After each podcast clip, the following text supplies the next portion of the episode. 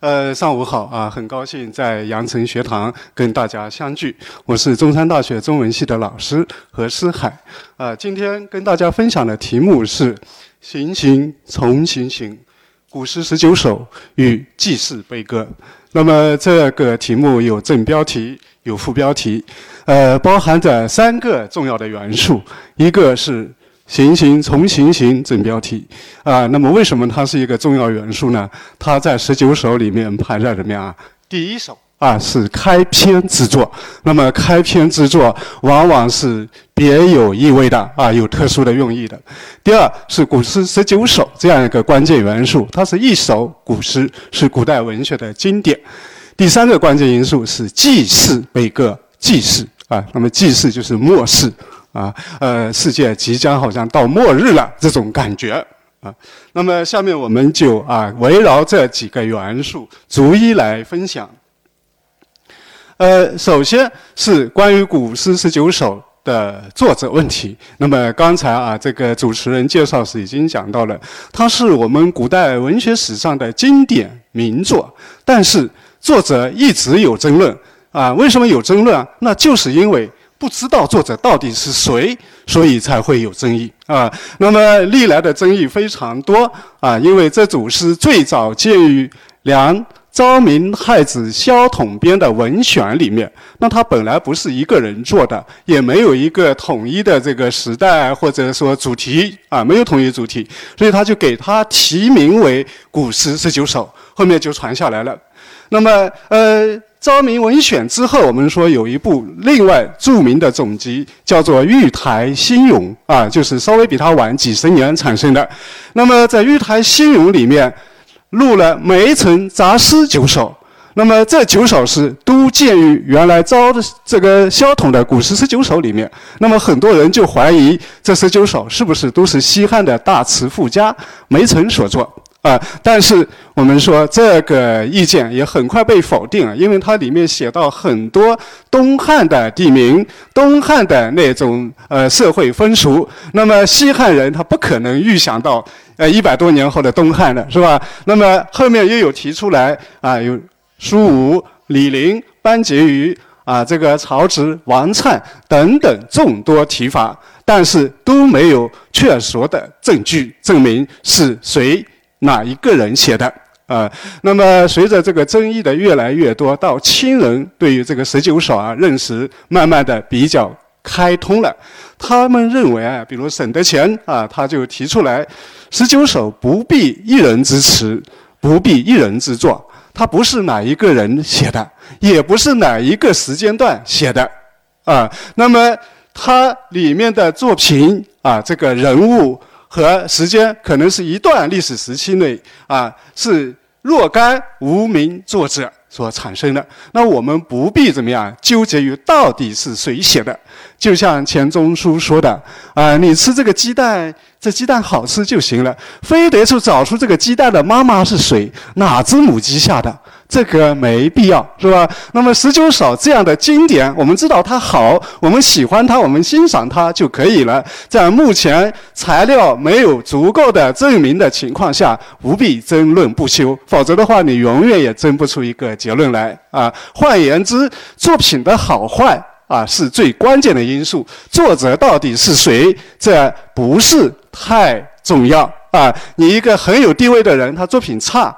那也没意思，是吧？一个无名氏，就是我们现在说的十九首的作者，谁都不知道是谁啊。但是他好，我们也照样欣赏，是吧？照样欣赏啊。好，那么这是关于这个十九首的作者问题。呃，第二个问题就是我们标题里面的祭祀悲歌的祭祀的问题啊。十九首里面的情绪，我们总体感觉是非常消沉的，是吧？悲伤的、颓唐的。啊，是一种感觉到末世就要来临了，世界末日、地球末日就要来了啊！好像亚马人说的“二零一二”啊，那么现在已经过去了，没有末世是吧？我们还活得好好的，但今年不太好啊，有新冠疫情啊。但总体来说，那种末世的感觉怎么会产生的反应？那么东汉后期的政治上的特点就是无比的黑暗啊，无比的黑暗。怎么黑暗呢？最大的两点，一个是。外戚专权。第二个呢，宦官干政啊。那么外戚宦官，相信大家都很理解什么意思，是吧？外戚就是皇帝的妻党和母党。也就是皇后、太后这样一个家族，那么他们不是凭着自己建功立业获得高官厚禄的，而是凭着皇亲国戚，是吧？那么可能一生下来就分侯分相啊，位极人臣。那么这些人他未必有才能，未必有德行。但是他身居高位，就会把朝政搞乱了啊，搞乱了啊。那我们都知道，这个东汉的这个读书人的晋升的途道是怎么样？察举制。对吧？察举就是乡选里举，大家推荐谁有优秀的才能，谁有这个优秀的品行，把他推荐去到州郡，然后到中央朝廷做官啊。那么他的出发点是一定要挑选优秀的人，但是事实上，最后挑选的人往往都是高门大族，都是皇亲国戚或者他们手下的一帮爪牙，是吧？那这些人没有才能，没有德行，所以汉代流行一个谚语，叫做怎么样？举秀才，不知书。举孝廉，赴别居，什么意思啊？秀才不是我们明清说的秀才，只是普通读书人，他是有特殊的才能的啊。那么推举有特殊才能的人，一旦推荐上去就要当官的。可是到后来推举的人，他不认字，不知书，就不识字，文盲，他也能做秀才，然后刚到当官了。好，举孝廉，这是从德行上来说的，是吧？孝顺廉洁，那么是古人一种重要的品德要求。啊，那么举孝廉，你要德行为人的楷模典范。可是父别居，儿子跟父亲怎么样分房而居？我们今天父别居，这个很正常，是吧？啊，老人有老人的生活，小孩有小孩的生活。但古代不一样，封建时代，家族讲究的是四世同堂、五世同堂，人丁越旺，大家越聚在一块，表示家族人心齐、力量大，是吧？那么这个分居是不孝的行为。啊，那富别居是明显严重的不孝，但是他却能怎么样举孝廉？也就是这种人才选拔的途径完全变味了，完全怎么样被上层的高门大族把持了？那普通读书人，你要想有个前途，要想博个功名，那是非常不容易的。啊，那么十九首里的那些，呃，仕途失意、人生失意的种种感慨，就是从这里出来的啊，从这里出来的啊。那么东汉后期最有名的。外戚就是姓梁的家族啊，姓梁的家族啊，因为梁太后啊，那么他的势力很强大。那么太后的兄弟姐妹，这里说的大将军义就是梁毅，河南尹不疑啊，那么就是梁不疑，都是什么呀？凭着外戚这样的一种资格进入朝廷，把持朝政的大将军，掌握了军权啊，军权啊，就像我们现在的军委主席一样的。啊，那这个对一个国家来说是非常重要的权力部门，是吧？是你政权所赖以支撑的依据。河南尹啊，因为东汉的首都在哪里啊？东汉的首都在哪里啊？洛阳，是吧？那么河南尹在洛阳市市长，相当于我们现在北京市市长、市委书记啊。那这是一个什么呀？非常重要的职能，这个。呃呃，权力这个位置啊，是什么呀？国家领导人级别的啊，国家领导人级别的啊。那么这些人啊啊，这个《后汉书》里就批判他们没有才能啊，不能够为国家出力，为老百姓分忧，只为封氏长舌。封氏是很凶狠的野野猪，长舌也是什么呀？非常恶毒的动物，是吧？那这些。只是残害百姓、残害朝廷大政的多数残令，以害忠良。真正忠心的为朝廷效力、为百姓着想的人，却怎么样被迫害、被压制啊？被压制，这是一个外戚专权。第二个，宦官干政。宦官我们都知道，他本来是朝廷皇帝跟皇室家族、皇后、太后这些人的怎么样伺候者，是奴婢是吧？是奴婢，没有地位的，你不能干涉朝政的。但是这些人跟皇帝怎么样天天接触，跟皇后、太后天天接触，是他们的心腹，了解他们的心理，知道他们在想什么，处处迎合他，是不是？然后。这些宦官他没有别的出路的，因为你身体已经是宦官了，你不可能通过正常的道路怎么样啊走上这个呃国家政权的，那你只有死心塌地的依附皇帝，或者死心塌地的依附这个外戚，是吧？那依附他之后，你要为他着想，为他办事，各种坏事都有这些人做，啊，所以皇帝某很多时候很多事他不放心交给别人的。因为这些人没有别的出路，是吧？你读书人有才学、有能力、有威信，你皇帝不鸟我，我有自有一帮人会推奉我，那我可以不买你的账，是不是啊？但是。宦官他没有办法的，所以他必须死心塌地。那么也就是皇帝要你干什么你就干什么，再坏的事他也做得出来，是吧？也做得出来啊。那么这个宦官很多时候跟外戚要互相勾结，因为外戚里面本身这个太后、皇后他就有宦官来伺候的，是吧？第二，外戚因为他得不到那些官僚士大夫的支持，大家反非常反感这种现象，是吧？那么成为他们的反对党，他需要。外这个宦官外戚结合起来，共同对抗读书人、官僚士大夫啊，官僚士大夫啊。那么这样的情况之下，我们都知道东汉后期发生了党锢之祸。党锢就是怎么样？那些正直的读书人看不到朝廷的黑暗，是吧？抨击朝政啊，举行月旦评，每天啊，每个月都要聚聚会。读书人大家都聚在一起评论朝廷里哪些人好，哪些人坏，哪些人忠，哪些人奸。这个月旦评影响很大，居然会影响朝廷选拔人才的政策了。但凡被月旦评好评的人，便升东升登龙门啊，也就是天下推奉。那你这时候朝廷你不用他都不行了。但凡被月旦评怎么样恶评的人，你就是怎么样堕落地狱了啊？那朝廷也不敢用了。那这是对朝廷的权力的一种怎么样牵扯，是吧？所以这种牵扯之下，让这些宦官外戚很不爽，所以要怎么样发动党锢之祸，就这些人结党营私，要把他们抓起来，是吧？要把他们关起来啊。那么党锢之祸之后，读书人就很难进入政权的核心地位了啊。那么宦官外戚始终是怎么样啊？东汉后期政权的主要力量啊，主要力量。啊，那么这也会让世子羞于为伍，读书人不愿意跟这个外戚宦官为伍，匹夫亢奋，处事横溢啊。那么这个宦官最有名的就是到东汉后期。有十常侍啊，十常侍啊，十常侍把持了朝政，连皇帝经常都无可奈何啊。东汉后年的这个灵帝啊，他就曾经这样感慨过：十常侍的两个首领啊，一个是呃张让，一个是赵忠，就是我们前面讲过的啊。他说：“张常侍是我父，赵常侍是我母。”啊，就是这些宦官，他的影响力对皇帝的这种控制力啊，那是怎么样？比自己的父母还要重要了啊，还要重要了。这也是一种怎么样？极不正常的社会政治状态啊。好，那么十常侍他的力量越来越强大，常侍就是这个散骑常侍，是本来他是怎么样？普通读书人也可以。啊，担任的，但是到了东汉后期，慢慢的就被这个宦官怎么样把持了，后来专门用来指宦官了啊，宦官了啊。那么到了东汉末年，尤其是中平六年，灵帝死了之后，就发生了十常侍之乱啊，十常侍之乱啊。那么灵帝死，接下来继位的皇帝是谁？这往往是城中成为朝廷的一个大家都要纷纷争夺的。一个对象是吧？因为你站在哪一边，你扶持谁，后面你的日子就干由这里决定了，就相当于我们现在站队是吧？站队啊。那么灵帝临死之前，他还是立了自己的大儿子，就是长子刘辩继位啊。刘辩，刘辩是谁呢？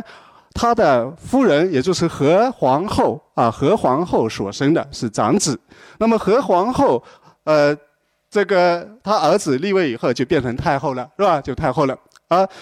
呃，太后有一个哥哥叫何进，就当了大将军啊，把持军政了，是吧？这个非常重要啊，非常重要。好，那么这个呃，他的这个灵帝的儿子刘辩继位之后，其实当时是有很多的反对的力量的。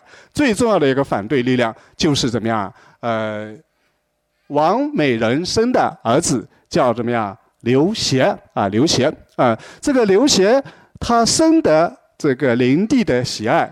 所以他本来太子是已经立了刘辩，他其实生前是犹豫过的，他是想改换太子，但是这个何皇后比较强势，他没换成啊，没换成啊，所以呃，新皇帝继位之后，刘辩继位，他叫少帝，年龄很小啊，年龄很小啊，那么。呃，少帝继位之后，那些原来想立刘协为王的那一帮势力，还在继续的怎么样？呃，在到处活动啊，到处煽风点火啊，煽风点火啊。那么，呃，那个想立刘协为王的，也是一个太监，叫简硕为代表的啊，简硕为代表的啊。那么他在这里怎么样？不停的搞事，那么搞了事之后，最后被何进怎么样？呃，撸下去了啊，把他杀掉了啊，把他杀掉去了。那么还有其他尝试，后来都支持了何进啊，支持了何进啊。那么那些支持何进的那尝试啊，那些宦官觉得自己拥立的功劳很大，是吧？所以他们不断的向何进、向这个何太后要权力啊，步步紧逼。那这个把何进逼得很急啊，是吧？逼得很急啊，我。啊，拥立了，这等于说他的外孙当了皇帝，是吧？那我不是想被你们控制的，是吧？那么这样逼了急之后，何进显然要反感，这时候就有另一个世家大族的领袖，也是士大夫的领袖，叫袁绍的啊，他就暗中使坏，煽风点火，说这些太监不得人心，是吧？现在又想这个干政啊，我们是不是要联合起来，把这个常侍、十常侍通通杀掉？啊，那么何进本来就被他们压得怎么样，很难受。这样有袁绍的支持，袁绍我们知道在汉末是这个世家大族，是吧？呃，世世五公，四代人五个三公级的官啊，三公那就是国家正国级的领导人啊，正国级的领导人啊，呃，那这个是很厉害的，是吧？要支持他，所以他就怎么样，准备要来消灭十常侍。但是消息走漏了，十常侍立马奋起反击。啊，那么走路的原因主要是怎么样？何进跟自己的呃姐姐，也就是何何太后商量，说要把这些宦官一举一网打尽。何太后不同意啊，不同意。她觉得这些宦官原来对我们有恩，是吧？哎，扶持我们的这个小皇帝上位，现在要把他全部杀掉，这恐怕不得人心。那么这犹豫了，这一犹豫就麻烦了，是吧？给了十常侍这个反击的机会，结果他们奋起反击，把何进怎么样杀掉了？大将军何进反而被杀了。那么在这之前啊，在这之前，这个袁绍。跟何进商量的时候，还说我们要借助外面的力量来怎么样反杀十常侍啊？那么借助怎么样地方军阀，就召进了滨州牧董卓啊。董卓是一个汉末很厉害的军阀，是吧？就下令让他进京。本来地方的长官没有诏令是不能进京的，尤其是带兵的人，那你更加不能进京，这是一个禁令。啊，因为你有军队，一旦进京城，那很危险的，很容易发生政变的，是不是啊？啊，所以就是说，京城里面是不能驻军的，啊，不能驻军的。他可以有武官、武装的警察力量，但正式的军队是不能进的。那董卓他一个兵州就是哪里啊？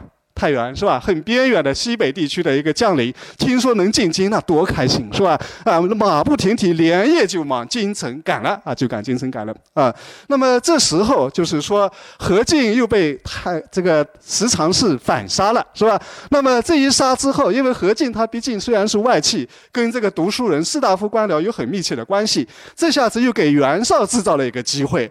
袁绍觉得这个大事不得了，这个宦官太嚣张了，是吧？所以他立马出动军队要来怎么样诛杀十常侍。所以袁绍的军队又怎么样进京啊，把十常侍一网打尽。所以袁绍这个人很坏，煽风点火，他是在利用何进啊，官场非常险恶的啊，非常险恶的啊。好，那么袁绍打进来之后，把这些宦官杀了之后，稍后的董卓也赶到了。是吧？那董卓是一个武将，这个很能打仗，很勇猛的啊，很勇猛的。那么来势汹汹，袁绍根本怎么样？抵挡不住啊，抵挡不住。结果朝政就被董卓把持了啊。那董卓进京第一件事就把原来的皇帝这个少帝刘辩废掉了啊，废掉了啊，立王美人的儿子刘协。那这就是汉献帝了啊，汉献帝了啊。那么这一年政权就是纷乱蝶变、找马灯似的，换了三个皇帝你看啊，一年之内换了三个皇帝，从原来的灵帝，然后到这个少帝刘辩，然后到献帝刘协，是吧？三个皇帝，五个年号，五个年号啊。汉灵帝是中平年号啊，中平。然后少帝登基，少帝登基，他是怎么样？一开始的年号是光熙啊，光明灿烂的意思。结果发觉一点都不光明啊，马上改元，改成。昭宁希望能够政权太平，天下太平啊！那平了还不到两个月，董卓进来了，把他废掉了，废掉了啊！那么刘协这个上位年号是永汉啊啊，要汉政权永永永远平安，结果也不平安，是吧？因为军阀混乱之后啊，到处大家都可以起兵了啊，那么最后又改回到。中平元年就是原来灵帝的年号啊，所以这是历史上从来没有过的。同一个政权，同一个朝代，三个皇帝，五个年号，这恰恰说明了政权的怎么样极度混乱啊，极度混乱。那么在这种混乱的政权之下，老百姓、普通读书人是没有前途的啊，没有前途的。这是一个政治上的问题 啊，政治上问题，政局。第二就是战乱频仍啊。那么这个东汉后期，我们都知道，公元一八四年发生了著名的。黄巾大起义是吧？那么历史书上都不是记载黄巾起义的，它叫黄巾之乱啊，因为这个价值判断标准是不一样的啊。历史上任何一次农民起义都是被称为某某之乱，比如李自成之乱、张献忠之乱是吧？黄巢之乱啊，因为农民起义它确实带来重大的社会的混乱啊。那么黄巾起义，我们说。呃，这是对大汉王朝的一个致命的打击，它动摇了东汉王朝的社会基础啊，社会基础，整个社会的生产和秩序都几乎怎么样，面临着土崩瓦解。那么死人无数。我们看这个黄甫松记载的这里面啊，黄甫松是董卓上手下的一员猛将啊，一员猛将。那么他们对抗黄巾军啊。曾经取得过大的胜利，就黄巾军失败了，农民起义军失败了。那么一场战役随便打一下，你看要死多少人？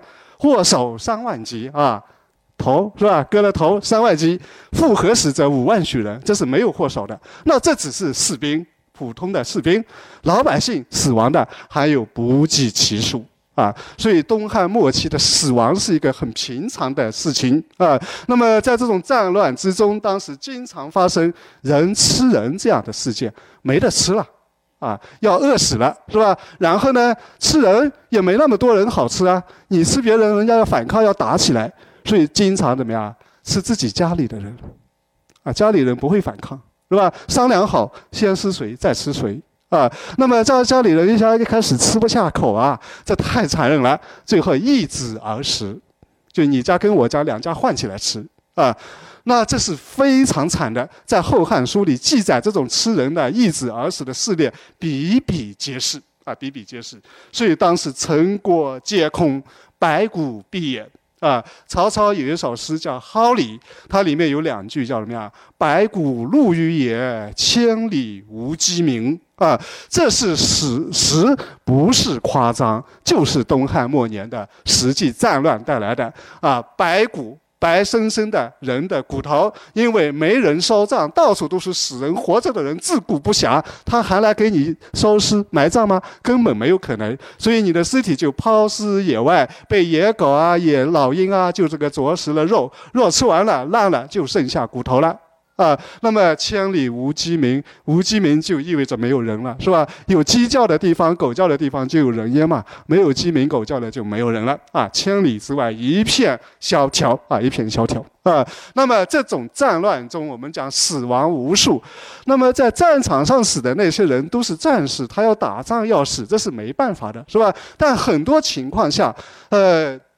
正常来说是不必死的啊，比如说董卓他打了胜仗，有很多人投降了，是吧？那么从战争伦理上来说，投降了你就不应该再来杀害他了，是吧？我们都知道这个长平之战啊，人家赵军已经四十万投降了，你最后还把他活埋了，白起是吧？把他活埋了啊，那这是怎么样？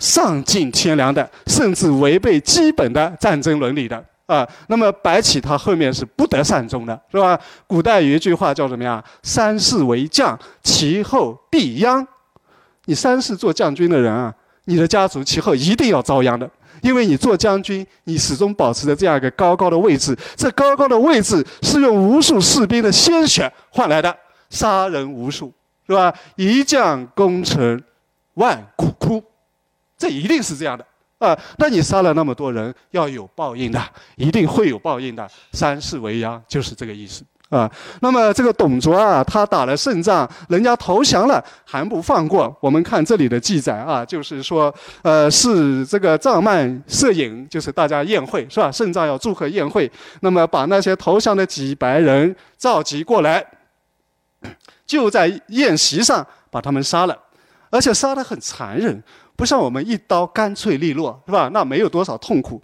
他是怎么杀的？先把你舌头拉出来割掉。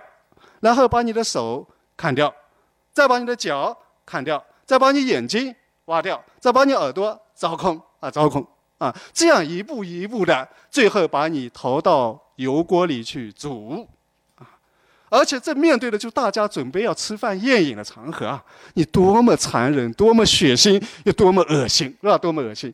所以就是这个座中一起准备参加宴席的人啊，一个个都瑟瑟发抖啊啊，拿着调羹啊、勺子、碗都拿不住，都掉了。但是董卓是一个何等淡定的人，他是饮食自若。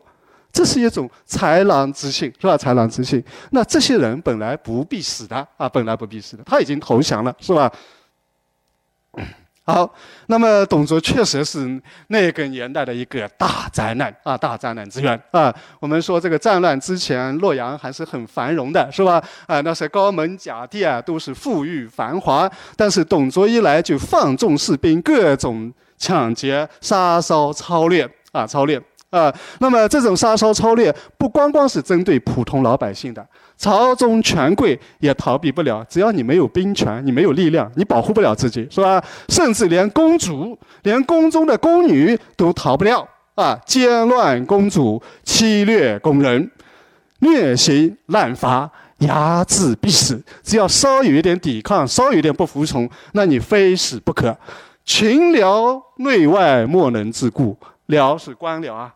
朝廷百官也保不住自己的家产，保不住自己家族人的性命啊！那时候唯一的王道就是武力啊！所以我刚刚说，军委主席这个位置特别重要，是保证你权力的一个最大的支柱，是吧？大将军这个位置特别重要，在古代啊，特别重要啊。